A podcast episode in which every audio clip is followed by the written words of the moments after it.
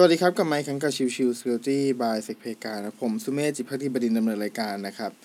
เอพิโซดนี้จะเป็นเอพิโซดของวันอังคารซึ่งก็คือเรื่องของ Security Vocabulary นะครับในวันนี้เนี่ยผมจะเสนอคำว่า Business Logic นะครับคืออาจจะมีคนที่เคยได้ยินนะครับได้ฟังในเรื่องของคำว่า Business Logic มาเยอะนะครับแต่ว่าจริงๆแล้วไอ้ Business Logic Issue มันจริงมันคืออะไรกันแน่นะครับจริงๆต้องบอกก่อนเลยครับว่าโดยปกติเวลาการทำ penetration test เนี่ยมันจะแตกต่างกับตัวของ vulnerability assessment ตรงที่เราจะต้องเรียนรู้ก่อนว่าพฤติกรรมของแอปพลิเคชันนั้นเป็นอย่างไรนะครับมันจะแตกต่างจากตัวของ vulnerability assessment ที่พยายามจะโจมตีไปที่ input ต่างๆมากกว่านะครับจะดูในลักษณะที่ว่าโอเคตัวของ input นั้นมีช่องโหว่ไหมสามารถ inject อะไรเข้าไปได้ไหมนะครับทำให้การตรวจสอบเนี่ยจะมุ่งเน้นไปที่เรื่องของตรวจสอบดูผลลัพธ์ที่เกิดขึ้นมากกว่านะครับซึ่งนั่นก็คือเรื่องของ vulnerability assessment นะครับซึ่งก็คือเรื่องของการใช้เครื่องมือในการสแกนเป็นหลักนะครับแต่ว่าแตกต่างกับตัวของการทำ penetration test นะครับเพราะว่า penetration test เนี่ยจำเป็นจะต้องรู้แล้วก็คิดคำนึงถึงลักษณะกระบวนการการทำงานของตัวแอปพลิเคชันนั้นแล้วพยายามหาประโยชน์ให้ได้มากที่สุดเท่าที่เป็นไปได้นะครับ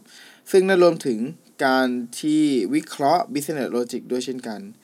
นิยามสั้นๆของ business logic ก็คือเรื่องของพฤติกรรมการทำงานของ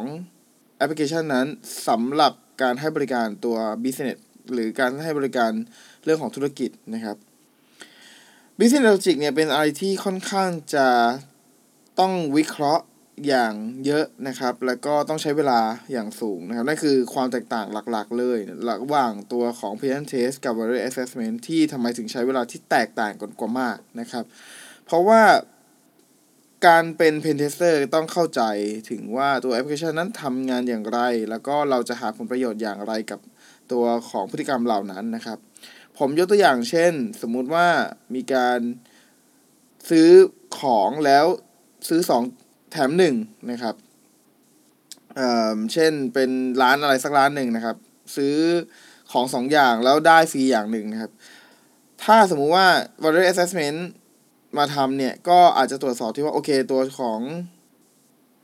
เลขนะครับเลข2เลข1เนี่ยมันสามารถแก้ไขอะไรได้ไหมสามารถที่จะบายพาสตัวราคาได้ไหมติดลบได้ไหมอะไรเงี้ยนะครับแต่ถ้าเป็นเรื่องของ pen test หรือก็คือการตรวจสอบตัว business logic จะแตกต่างกันนะครับจะเป็นเน้นแบบนี้ยกตัวอย่างเช่นสมมุติว่าสินค้า A สินค้า B ซื้อสินค้า A 2ตัวนะครับได้สินค้า B ฟรี1ชิ้นฟรีๆนะครับสิ่งที่ penetration tester ต้องทำก็คือเรื่องของการเอาทดสอบซื้อสินค้า A 2 ชิ้นแล้วได้สินค้า B มาแล้วก็อาจจะเป็นตัวสินค้า B ในราคา0บาทเนี่ยเราก็เอาทั้งหมดเนี่ยยัดใส่ตัวของตะกร้าของตัวเว็บไซต์นะครับจากนั้นเสร็จแล้วลองถอนตัวสินค้า A ออกทั้ง2ชิ้นดูว่าสินค้า B